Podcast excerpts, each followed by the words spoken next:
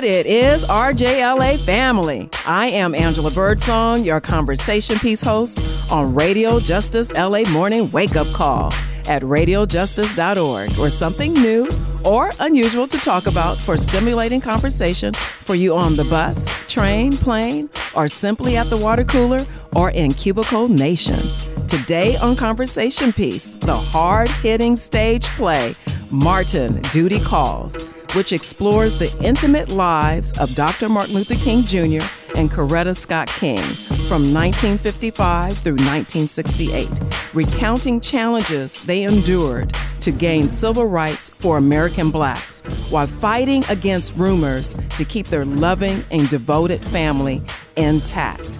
Southern Christian Leadership Conference with Storyteller Production presents Martin Duty Calls, January 18th, 8 p.m. at West Angeles Theater in Los Angeles. Today, we meet the cast and crew of Martin Duty Calls. We will have producer and writer Roy Parker, David Wendell Boykins, who is the director, and production manager Malika Blessing, along with a host of their actors who will be joining us. And stay tuned because we will have a ticket giveaway for you guys. So you can go and see and enjoy Martin Duty Calls on January 18th. And we're going to have a Black History question for you. So be ready and have your P's and Q's ready to answer that question. Welcome to Conversation Piece. We'll be right back.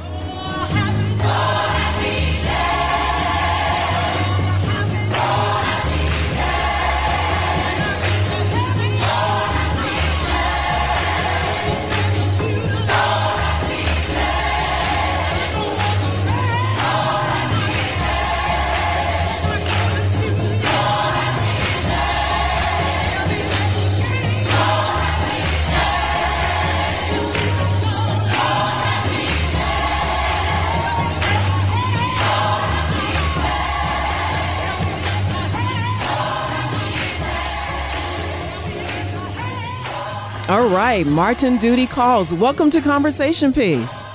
Thank you. Yes, we're really happy to be here. Thank you.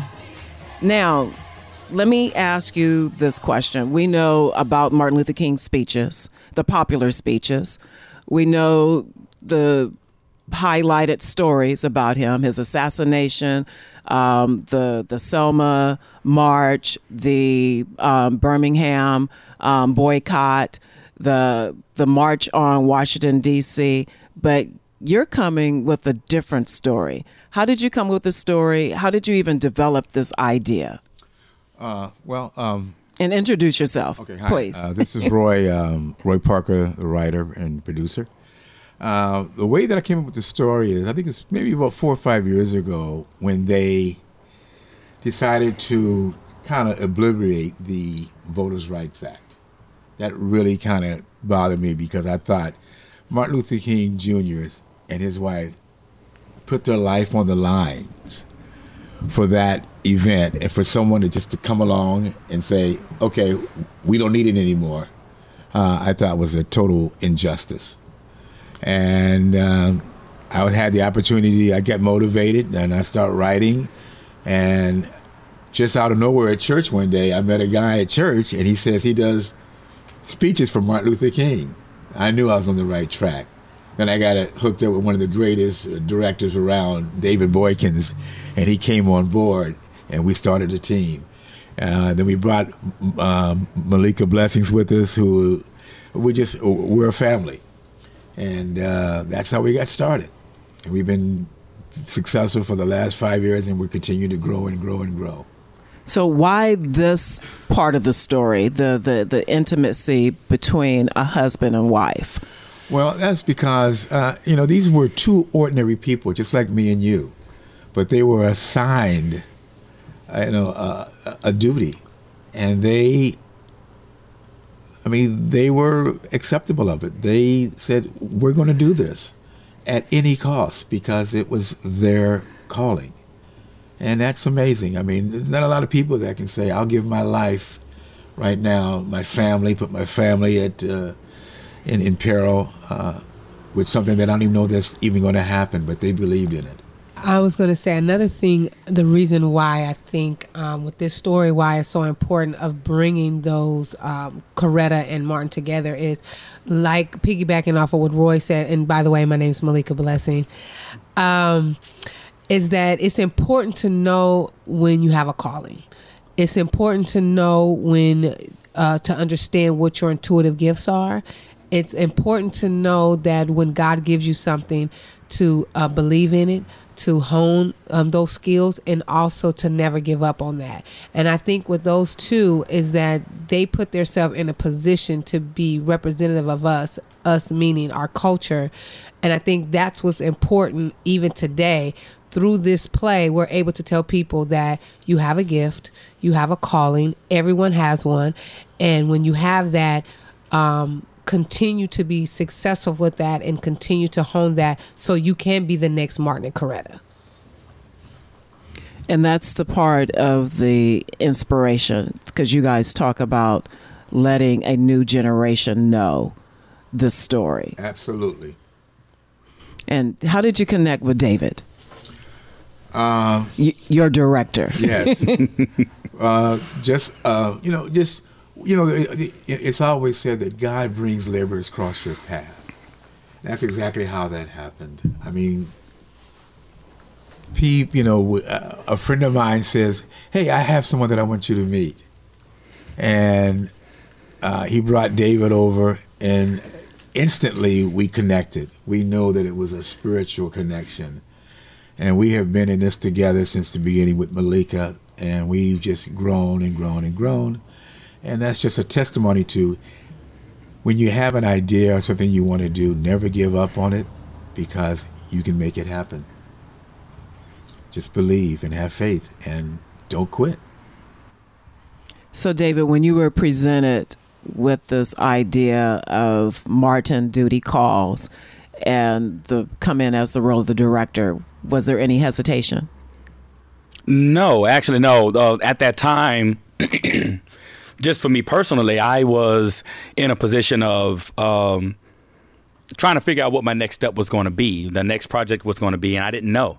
Um, uh, something that I had written, I had kind of like started thinking about doing something with that. That didn't really work out um, for me, and so I was really in a place of kind of being lost, so to speak. Uh, so when this happened, it was one of the things to where it's like, you know, I'm gonna look at this and because I believe in the story of uh, Martin and Coretta, and after meeting Roy, I was like, this brother is committed. He's committed to doing this story. He wants to tell this story. And you know what? I'm going to take this on as if it's my project as well. I'm, I'm going to go all the way in. It's not going to be just a job for me. It's going to be um, uh, something that I want to see flourish and grow and be strong. And so when we stepped into this thing, we stepped in it all the way in, and um, which is the reason why I wanted to bring in the best production manager I ever known, and that was Malika Blessing, uh, because I knew that if we were all together working it as a team, we could make this work. Um, but it was mostly Roy. Roy's commitment to it was something that was inspiring to me, and so I was like, well, if he's in it like he's in it, then I'm going to be in it like I'm going to be in it. So, Roy, with your your research and writing, I know that you took like two years to before you started writing or the the two year research was it coincide with the writing? But what are some of the things that that you discovered about the reverend dr king in, in your research that you thought people needed to know that we didn't know before? Oh, well, first of all, it, it, took two years because when uh, I was writing this, I wanted to make sure that I didn't have any inaccuracies in the story. Uh, to give it, uh, I'm gonna make sure that it was a valid storyline and that that it was educational. Some of the things that um, I learned about Dr. King. Well, um, I've been studying him for a long time, but I mean, just what I wanted to try to show in the play is his undevoted love for people and his undevoted love for his family and his undevoted relationship with Jesus Christ. And when you put all two, three of those things together, um, I mean, it it's a powerful story, and uh, David, uh, he, he helped bring out, you know, he helped bring out that story. When I was first starting to write, Dave was very instrumental uh, in helping me to dig deep and find what I needed to find. And uh, I really appreciate that in you, Dave. You, you know, I, I, couldn't have did this without him. I really couldn't have. He was very, very instrumental in helping me write this this project. So thank you so much, man. Yeah, that's what we're here for. That's right, brother. And Malika, we wouldn't be here today without Malika. That's for sure. We'd be Dave, and we and we don't know where to go. and then, and with you, and what I want um, the conversation piece um, audience to know is that you guys are very seasoned professionals in the industry and in film and TV production, stage production. You guys, you guys have your own stories behind the scenes of of Martin Duty Calls. Just touch upon that briefly, each of you guys, just briefly where where you come from and what are some of the highlights from your own career. Uh, well, from me, I've I've been in the entertainment industry uh, since '96. Uh, um, I've been uh, acting. I've, I've, I've toured acting. I've actually done a lot of touring with um, uh, lighting design. I've, i do lighting uh, for theater. Uh, and then I got into film production where I've done uh, several short films. Uh, I've written uh, three feature length film scripts. I've written four plays. two of those plays have been produced. Um, and one of those plays actually was turned into a DVD where we uh, shown on VH1 and BET several times. Uh, applause for Missy and um, and I, you know, I'm always trying to find the next thing and looking for the next thing to do. And so right now, I have a short film that is about to be finished. I'm getting it color corrected right now in Venezuela, and uh, I'm looking to have that out in. Uh, in uh, festivals next year, uh, well, this year now that we're in 19. Uh, so yeah, it, it keeps on moving. Yeah, Malika, I um, I'm an actress. I went to Grambling State University, GSU, thought you knew, and um, Tiger. Um, so I've known since a little girl that I wanted to act. Um, my mom said I was always fascinated with uh, glitz and glam. Uh, Diana Ross is the first person I fell in love with. Um, from Lady Sings the Blues, um, seeing her that made me want to be an actress, and then going into Three's Company and um, Marla Gibbs and the Jeffersons and really watching those shows and saying that's something that I wanted to do. But my mom said when I started reading, the teachers used to tell her that I read with expression. And I always wanted to read out loud and I always wanted to be the one who read. So she knew that that was something that I would kind of go into. And then I was in the sixth grade. Uh, I auditioned for the Christmas play for Santa Claus. I didn't want to do no other role but Santa Claus. And they was like, that's for a boy. And I said, no, I want to do Santa Claus. And I um, made sure that I did everything that I needed to do as far as my voice and talking and movement. And I, they let me be Santa Claus. so my mom said that determination of me want to do that. Um, she knew that that was uh, a calling of mine. So then she started putting me into Shakespeare theater and doing things like that. And um, I had always talked in class, so sometimes I would get in trouble. So my mom would take away um, my um, acting classes um, for punishment, and she said I would always say that uh, it hurt my soul not to act. So she knew that it was something I was determined to do. So you're a natural born actor. Yeah. Yes. Yeah. And Mr. Parker. Okay, quickly. Uh, cartoonist.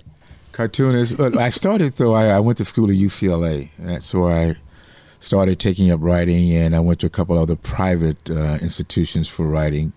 But I guess my greatest uh, little story is when I was a waiter, and I wrote my first screenplay. And this guy used to come in all the time, and he would write little animation pictures on the napkins when he'd leave And I realized that he was in the industry. So one day I brought him a script. He took it, and two weeks later he came back and said, uh, "Why don't you come over to what time you get off this afternoon?" I said, "About two o'clock." He said, "Well, why don't you come on over to Hanna Barbera? I want you to. Joe Barbera wants to meet you." So I did, and he read my script, and he said, "Hey, you got some talent there, so I'm gonna send you over to USC and pay for your tuition." Mm. And I got my started, and I started doing animation writing, and uh, from there it's just it's been a, a life dream to do what I'm doing today. Right. I, I always uh, I'm always interested in people's um, stories because everybody has has a story, and there's something that I have have said in previous shows that storytelling saves lives, and of course it changes lives. So hopefully, these stories that you guys just told, your personal stories, will inspire somebody to continue in whatever journey that they're on, whether it's to be a writer, an actor, director, or something of that sort, or you know, doctor lawyer. Yeah, exactly. those type of things. Okay, before we take a break, we're going to do our ticket giveaway. So the director, David Wendell Boykins, you have a question, a Black History question for us. And whoever can answer this question, please email me at mtasproductions at gmail.com. Whoever is the first person to email me with the right answer to David Boykin's question. What is your question?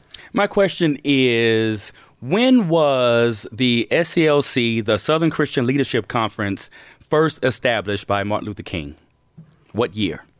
What year? So if you have to Google it, Google it. But that's just going to take you a little bit longer to email me at mtasproductions at gmail.com to let us know what year was the Southern Christian Leadership Conference started by the Reverend Dr. Martin Luther King Jr.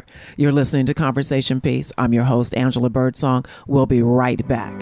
Hands to the heavens, no man, no weapon. Formed against, yes, glory is destined. Everyday women and men become legends. Sins that go against our skin become blessings. The movement is a rhythm to us. Freedom is like religion to us. Justice is juxtapositioning us. Justice for all just ain't specific enough. One son died, the spirit is revisiting us. True and living, living in us. Resistance is us. That's why Rosa sat on the bus. That's why we walk through Ferguson with our hands up. When it go down, we woman and man up. They say stay down, and we stand up. Shots we on the ground, the camera panned up. King pointed to the mountaintop, and we ran up. One day when the glory comes, it will be ours. It will be ours.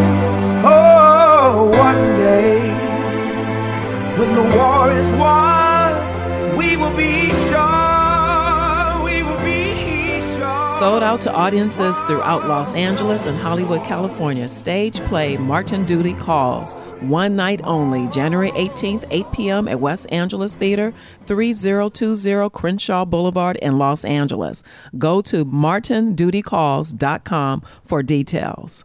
Welcome back to Conversation Piece. I'm your host, Angela Birdsong, with cast and crew of Martin Duty Calls. We're getting ready to meet some of the actors here. Malika Blessing, please introduce them. So, um, you, I just spoke with you guys as the production manager, but I'm also in the show where I play Rosa Parks, Donald Mc, uh, I'm sorry, Dora McDonald, and Eleanor Charles.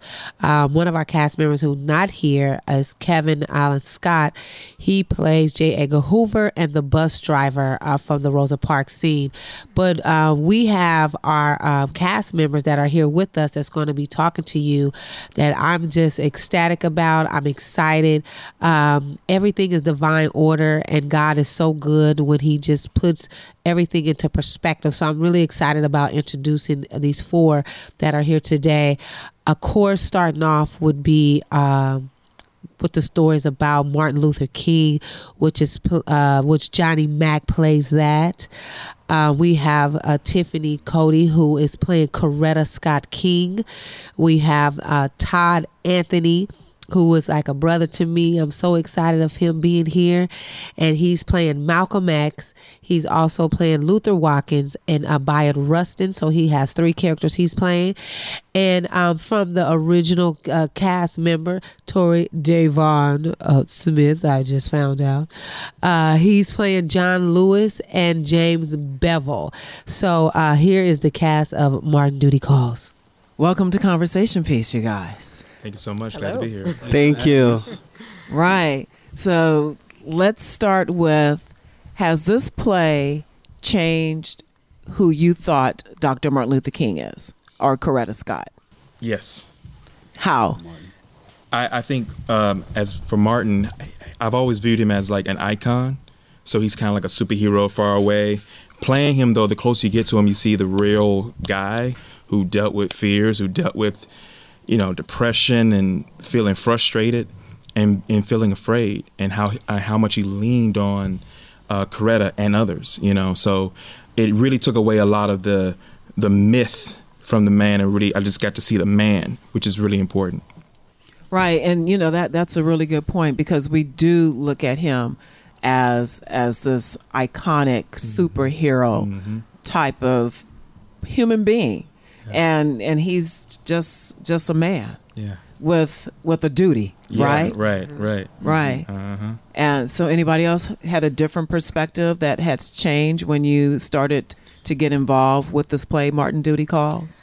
Well, for me, um, playing Coretta, um, I, I wouldn't necessarily say so much change, but just the realization of just how much um, she was involved in shaping um, Martin's uh, call to duty, um, how much he leaned on her, and um, I was I was speaking with David earlier about um, the, this posturing that Coretta has, where she always had this silent strength.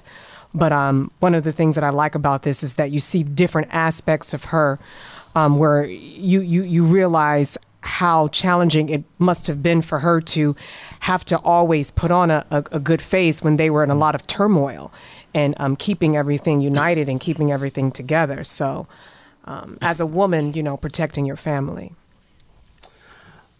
Tori Devon Smith, I play James, um, John Lewis. It wasn't so much about Martin Luther King Jr. that I was um, surprised at. I was mostly surprised at the fact that I didn't know that much about the civil rights movement. You know, we're we're sort of only we only learned um, sort of a surfaced amount of it. So I didn't actually understand or even know that there were other leaders that were as prominent, that was as hardworking as, as, as Martin Luther King. So I, I play someone, John Lewis. I play James Bevel. There's Bayard Rustin. There's Diane Nash. There were an infinite amount of, of, of leaders during this time. And what I also found interesting, because I actually read John Lewis's memoir called Walking in the Wind, which is a really nuanced account about the civil rights movement, that it actually took everyone. So when people think of the civil rights movement, they think it's just a black fight. But no, it took students who were white, who were Asian, from the North, nurses, priests, um, nuns. It took an entire community to change America. And you know, um, Tori, I'm I'm glad that you, you know, were you just said that you didn't know that much about the civil rights movement. Yeah, well, in school, you only learn about a certain few. And so I think it's actually a disadvantage because there are little black boys and girls like me who went to elementary school, at predominantly white schools, I actually went to.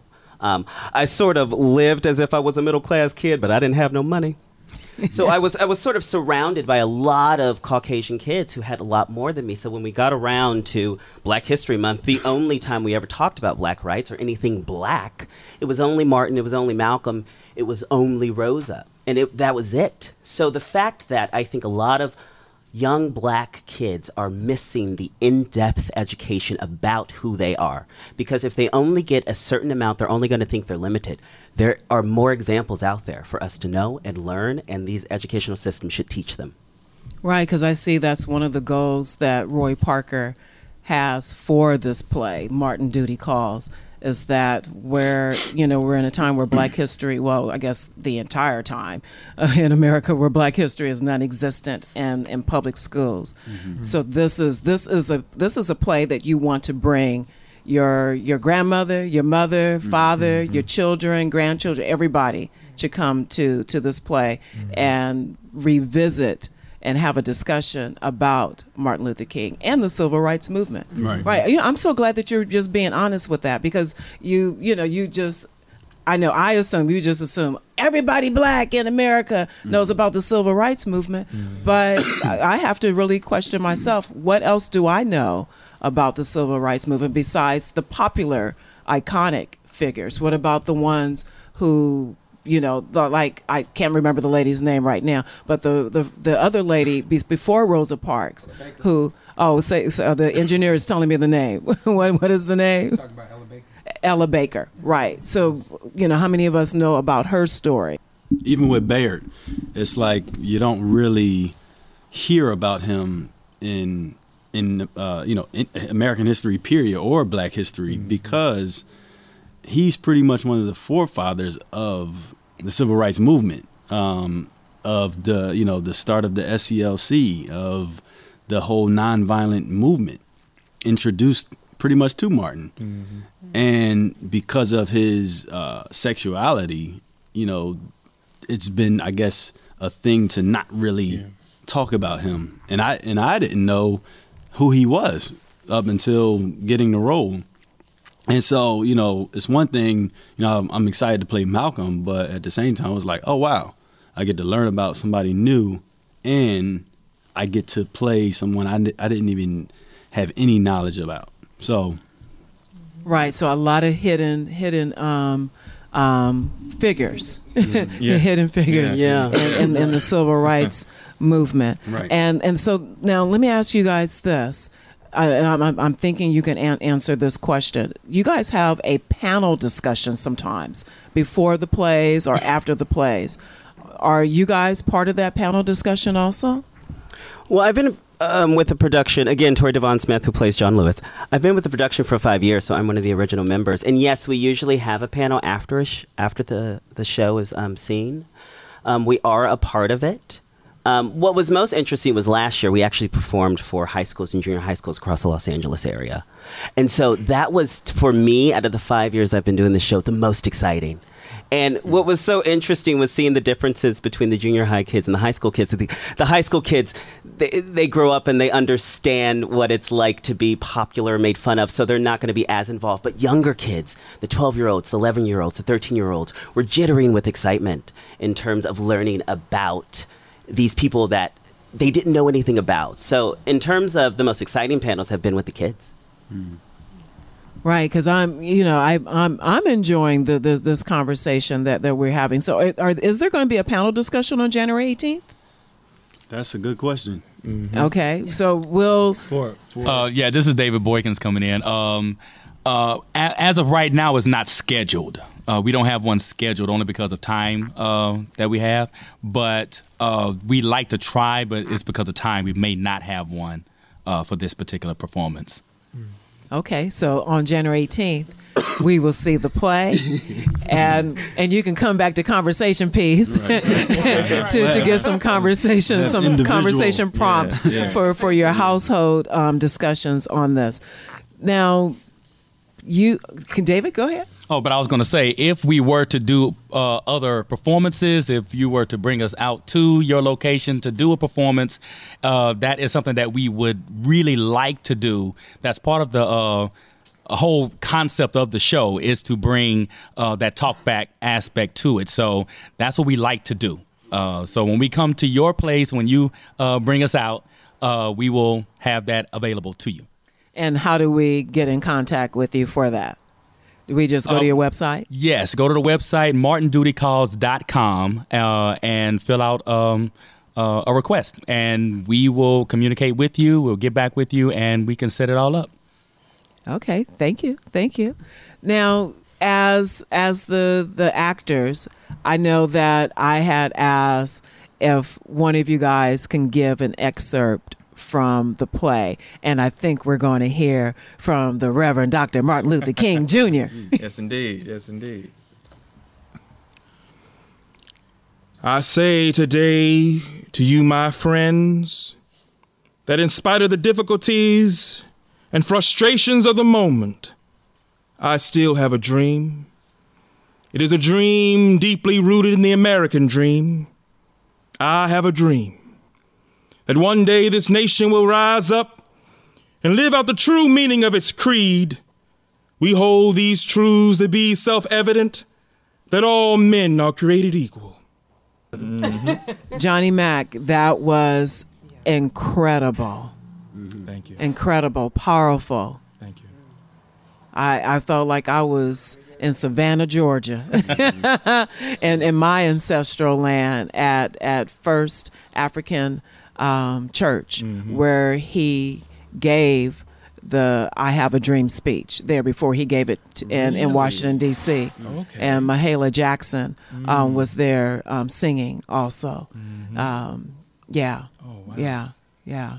Okay. Yeah, because I've been on tour. Um, been, been I, I toured that that church um, there at, for First African um, Church in, in Savannah, Georgia. So you you you put me there in in the basement where it was part of the Underground Railroad, where they would move um, enslaved people and, and house them in there, and they have holes in the in, in the on in the ceiling, which is in the on the floor when you're in the sanctuary. So when you were saying that, it just it, it reminded me of that that that tour of that church. Wow, wow. Yeah. Yes. David. I, I, I often find it interesting when we talk about that particular speech, and when I found out that uh, Dr. King had an entirely other uh, speech that he was supposed to do. Uh, and so he was he had started doing what he was going to do, and Mahalia Jackson screams out and is like, you know, do I have a dream? Do I have a dream? Because this is a, a sermon that he had done at his church uh, several times before, and so it literally was something he just popped up at the last minute after she suggested it and just did that, and it ends up hmm. becoming one of the most Wow.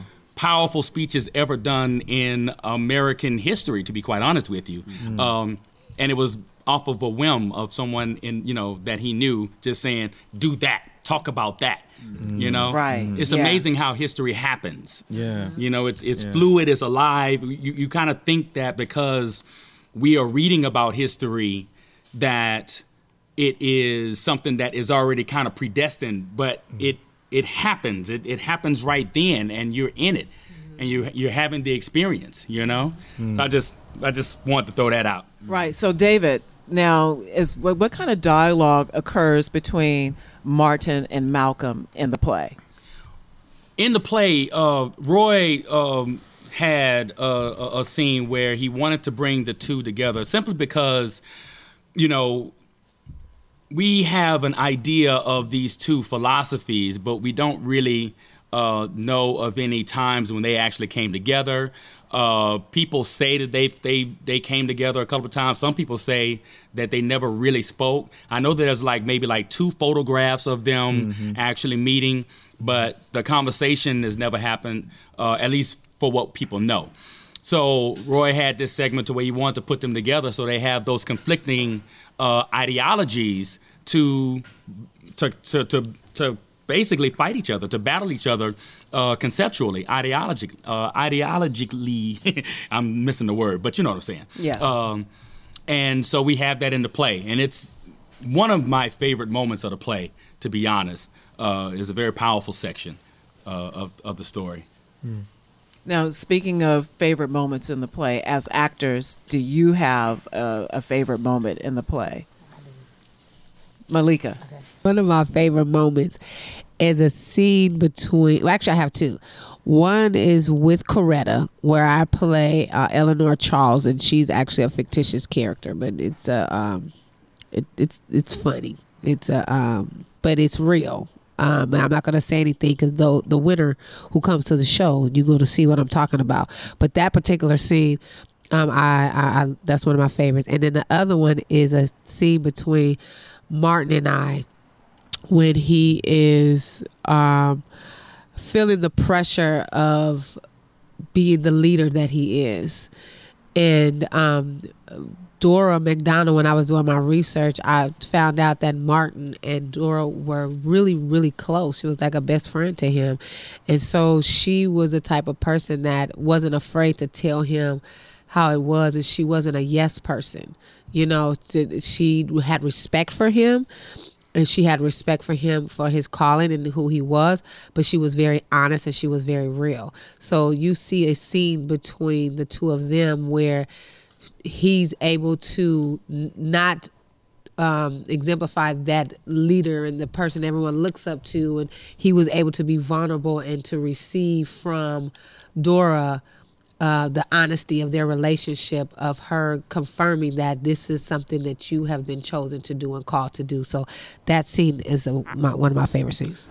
One of my favorite scenes is not actually not a scene that I'm in, but I think in terms of plays, exposition is really, really important. So I commend Roy on this. Um, is actually the opening scene, and I, I don't know if I can give too much away. Basically, it is where Rosa Parks, um, uh, Malika reenacts the moment that she does not give up her seat, and so to feel the energy of that particular scene, it's very short, it's very sweet, but you understand because it's a it's a moment that everyone is connected with, that everyone knows about but it really gets you into the depths of the play. This is what we're going to deal with. We're going to deal with this conflict throughout. And I think it's a beautiful moment what Malika does. Malcolm? I, mean, I I keep calling you Malcolm. no. he looked like him. He Right, looked right. like His him. name is Todd Anthony. Todd Anthony. But if you guys, if you guys could see him, you would call him Malcolm too. um, no, I, I mean, I, and I'm not being maybe I'm being biased because it's you know our scene, but I think the conversation between Malcolm and Martin is one of my favorites because we don't have any record of them having this conversation, and it's such a fist fight with intellectual words. Um, you know, they're both very passionate about their points, um, and they're both.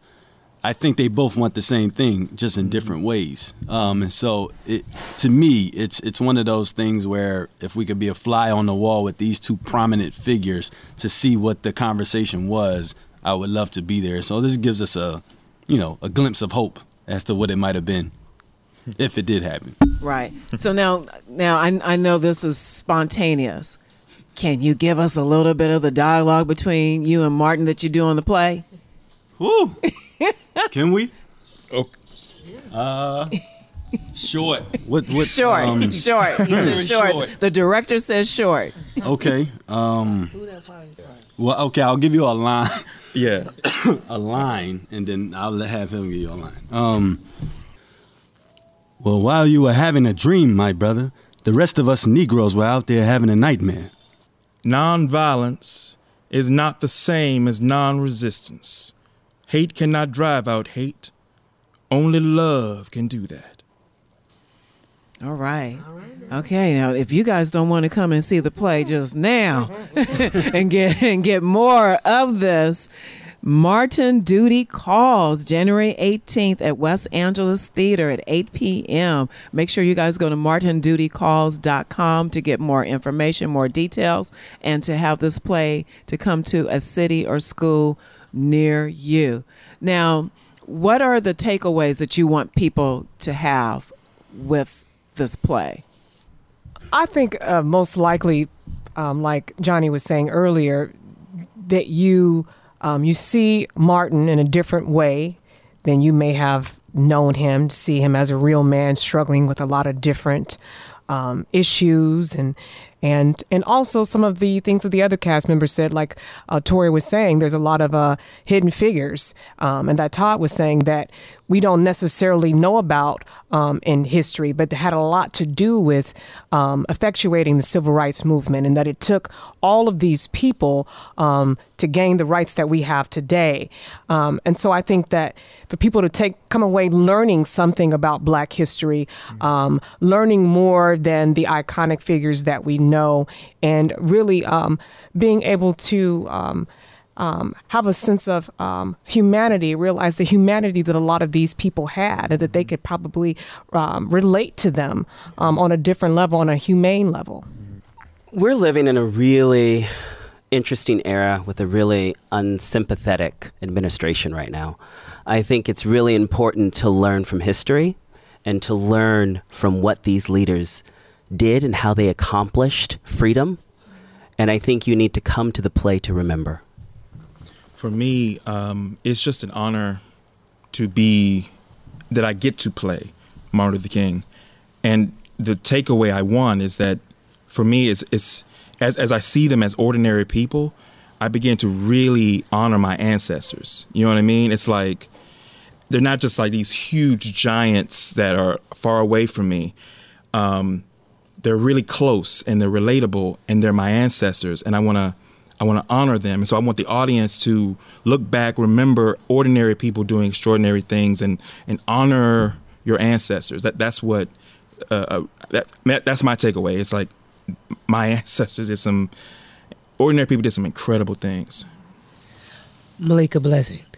Uh, what I want people to uh, take away from this is, um, is I want them to know that our generation, our time now in 2019, that we can be uh, a Coretta Scott King, we can be a Martin Luther King, we can be a Malcolm X, a Rosa Parks, we can be a John Lewis. It's not always about being a um, a famous actor, which is nothing wrong with that because I'm an actress.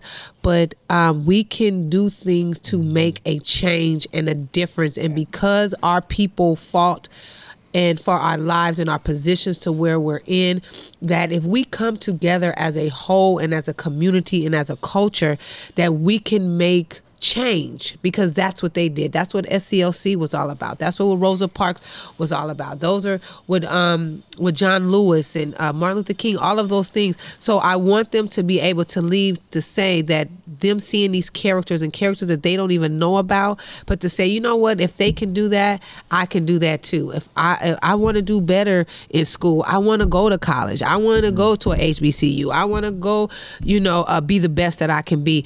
I want everyone to know that God has given everybody a gift. God has given everybody a gift, and it's uh, you have to find out what that gift is.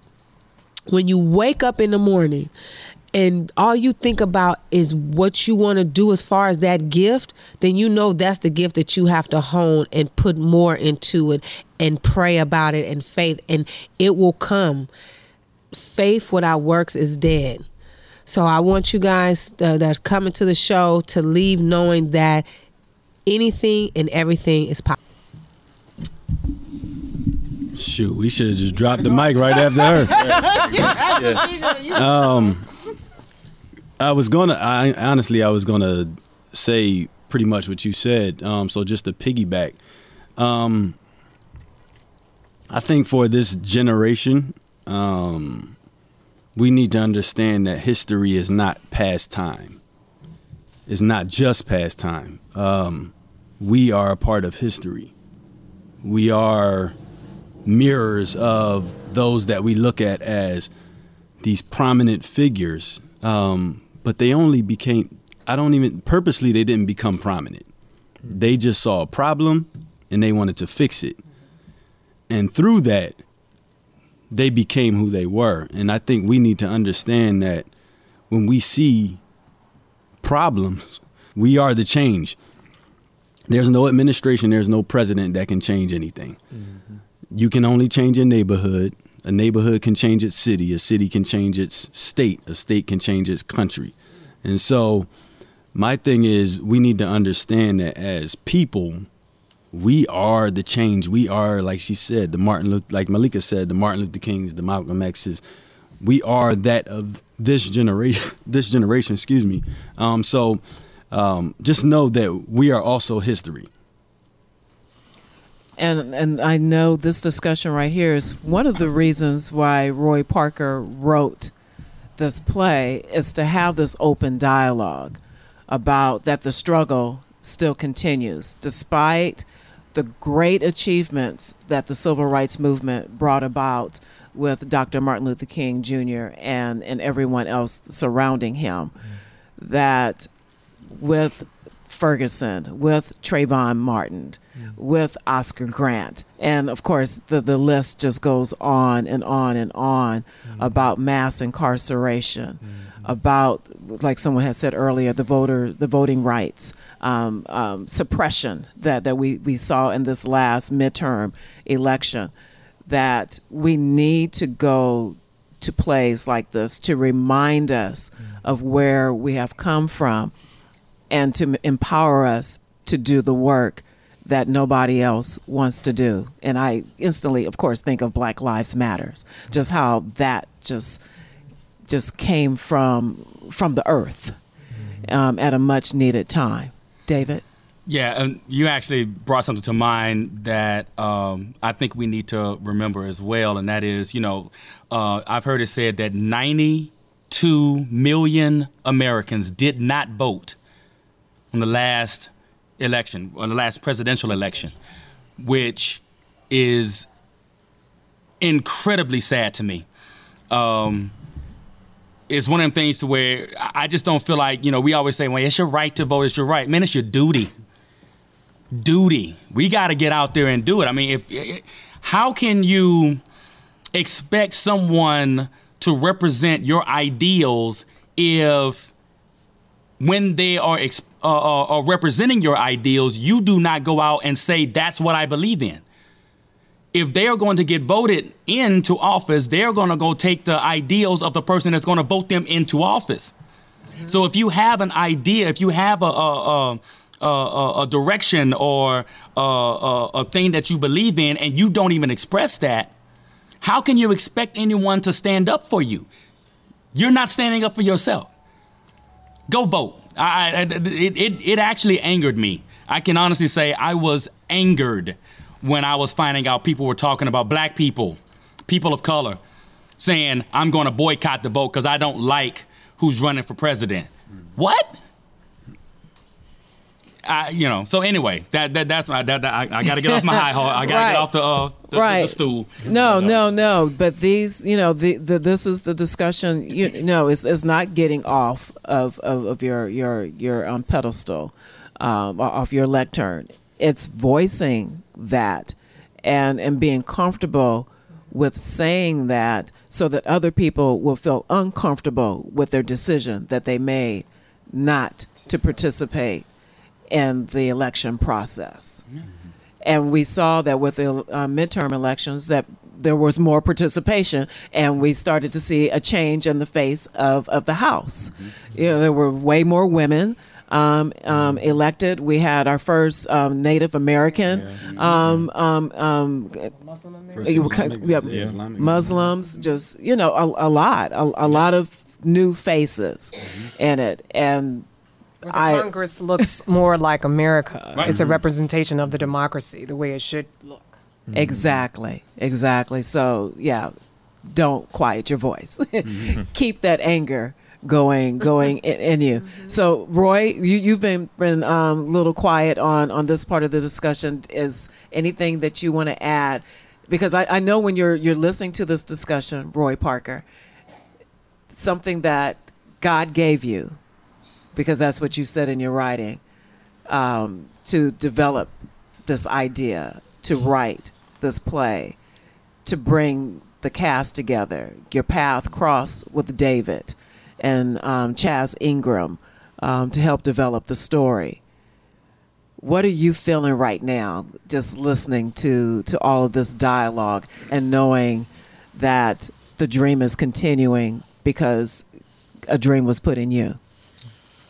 Well, I just want to say, first of all, I am so delighted and honored to be working with these great people who have a passion like I do. And that's what it takes to bring out the reality that I'm trying to express. And they're doing a great job at it. So this is for the cast. Thank you so very, very much. Now, is there a part of your play that, that you like the most? Uh, that, that, that just stands out to you? Well, uh, I love the whole thing, but one of the pieces that was not discussed was the piece with between Martin and Coretta when she's making him a nice dinner, and that piece just amplifies, just shows the stress and the pressure that her as a woman was going through, but staying strong to her values and to her family uh, it was just a very powerful piece, and I thought that it was done very well. It was just just powerful piece, very powerful piece. And I think we we, we sometimes we forget about who Coretta Scott King is besides being you know she had a college degree you know she went to college mm-hmm. yeah she went to college Oh, she had a graduate degree also. Boston University. Okay, why don't you tell us? That's actually where um, her and Martin met when she was getting her graduate degree at Boston University. And um, she was an accomplished singer. And um, yeah, a lot of people don't know that that aspect of her. I think it's, you know, the the man behind the woman behind the man uh, type of thing. But as we know, there's always this great woman um, that's there. And so um, I've really just been enjoying um, learning a lot about her. And as Roy just mentioned, um, these scenes that he's these he's that he's written about um, the stresses that she had to face, and just just that that strength that she had. Um, you know, and we were talking earlier on. It is it's one thing to to say that you know you you have a duty, but it's another thing to be able to have the endurance to go through it and to step up to the plate every day for year after year after year and and and and continue that responsibility you know um, and i mean i guess it's what johnny means when he says these are these ordinary people who did these extraordinary things and they did so um, they made these sacrifices so that we have the rights that we have for today I think that as as a woman, that Coretta Scott King should be inspiring to us. That you can go get your college degree, get your graduate degree, get married, have children, and still have it all. Because I remember, I remember this commercial as a little girl. Um, you know, um, I forgot what the product was, but I bring home the bacon and then cook it and fry it up in the pan, and never, Char- never. charlie charlie or is for perfume It was some kind of right, some kind of a perfume, or whatever. yeah. But I remember, I, I clearly remember that that commercial. Like, oh yeah, I want to be that. I want to, you know, have have a career and be able to still take care of of, of my household. But but this is a whole different topic because this right here, um, because when we look at the Coretta Scott Kings, because uh, I, I believe she's probably more along the line of between my mother and my grandmother's age. And we look at those women, and most of them got married and had children. Mm-hmm. And then when you look at my mother's age, okay, still a lot of them, but when you get to my generation, a lot of us didn't do that. We we sort of like I don't know. We I, I don't know what happened to us, but Coretta Scott King is someone that I would like for my nieces to to look up to mm-hmm. and and say she this did is it. someone to be to be like. Somebody to be like, right? That, and, that, that you and can she pattern. continued um, well on for years championing for a lot of different um, organizations and groups people. She actually um, i learned champ- uh, championing for the lgbt um, community. And so her her desire for um, equality and equal rights um, was a sincere one that's that spanned across lots of different walks of life and people. Um, it was something that she and martin shared that she she felt and it was it was real. You know, it wasn't just specific to uh, one group of people, but her her her desire for civil rights and equality was for everyone, right, as it should be. right, exactly, right, and and she continued with the dream, Yes. right, as a widow. She also became very great friends with Malcolm X's wife. They they partnered together in a lot of different uh, organizations. That's a good story too.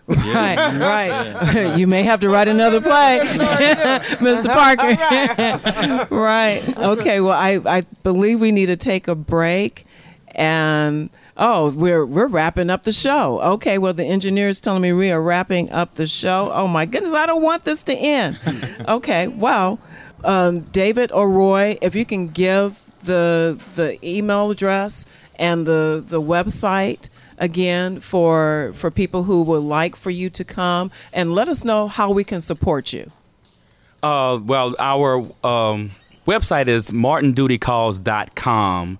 Uh, that's where anyone can come and just check out what we're doing uh, with the show uh, and its history and um, and everything like that. As far as tickets, Uh, for tickets, go to brownpapertickets.com. That's brownpapertickets.com.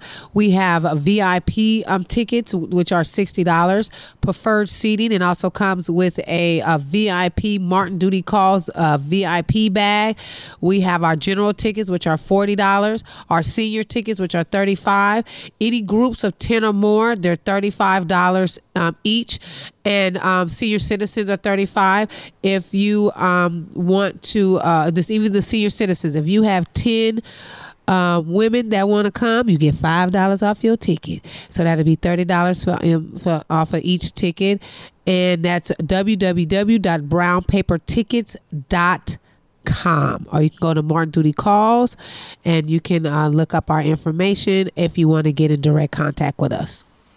And this play is actually the the start of the Martin Luther King weekend, right? For the holiday, for the week, right? Correct. Uh, SCLC, uh, Southern Christian Leadership Conference, uh, chapter of uh, Southern California, is uh, part of uh, it's the part of the production producer team for this particular show, and they are hosting a, a full week of events. So, yeah, you look Yeah, free some of charge. Most of those uh, uh, events are free of charge. Some of the things that they have is um, the annual Martin Luther King Interfaith Breakfast that will be January 17th. Of course, January 18th is Martin Duty Calls to play at 8 o'clock. On January on the 18th is Martin Duty Calls. Yeah, January 19th they have a, a women's march that's 10 a.m. And then on the 19th, they also have what they call Inner City Youth Orchestra annual MLK concert that's going to be at West Angeles. So they have a lot of things that are going on all that week, even in the beginning of the week. They have a uh, SCLC. Uh, uh, uh, 62nd anniversary Founders Day. Um, that's going to be at Free City AME uh, Zion Church. So these are the things that we'll have on our website. Um, if you have questions or want to be about that, but we definitely want to see you January 18th. And you most definitely can get your tickets right here by making sure that you email me at mtas productions at gmail.com because we have a ticket giveaway with the question being what year was the SCLC started? The first person to with that response at mtas productions at gmail.com, you will win a pair of tickets for Martin Duty Calls on January 18th at West Angeles Theater, 3020 Crenshaw Boulevard in Los Angeles, to take an intimate look at the inner circle and struggles of Dr. Martin Luther King Jr. You must see this play. Well, thank you guys. Thank, you. Yes. Thank you. Thank you for having us. Great. Thank you oh so much. yes, I am so pleased to have you guys here. This this has been exciting. This has been the most people I've had on Conversation Piece. So you guys just broke a record. yes, yes, yes. So thank thank you guys. Thank thank you. Thank you the the the cast and crew of Martin Duty Calls, my Conversation Piece guests today. And thank you to Leslie Rafford, the brain, the powerful force behind RJLA, Adam Rice, program director, Joseph Tuckett, engineer, Michael Washington of M Wash Soul for the opening and closing theme song, and always you, our RJLA family. Reach us on Radio Justice Facebook. Give us some love, give us some likes, please, as you listen to us worldwide anytime on radiojustice.org. I'm Angela Birdsong once again. Thank you for allowing me to share this very special experience of Conversation Peace on Radio Justice LA Morning Wake Up Call with you. Remember to be on guard, stand firm in the faith, be brave, be courageous, and let all that you do be done with love.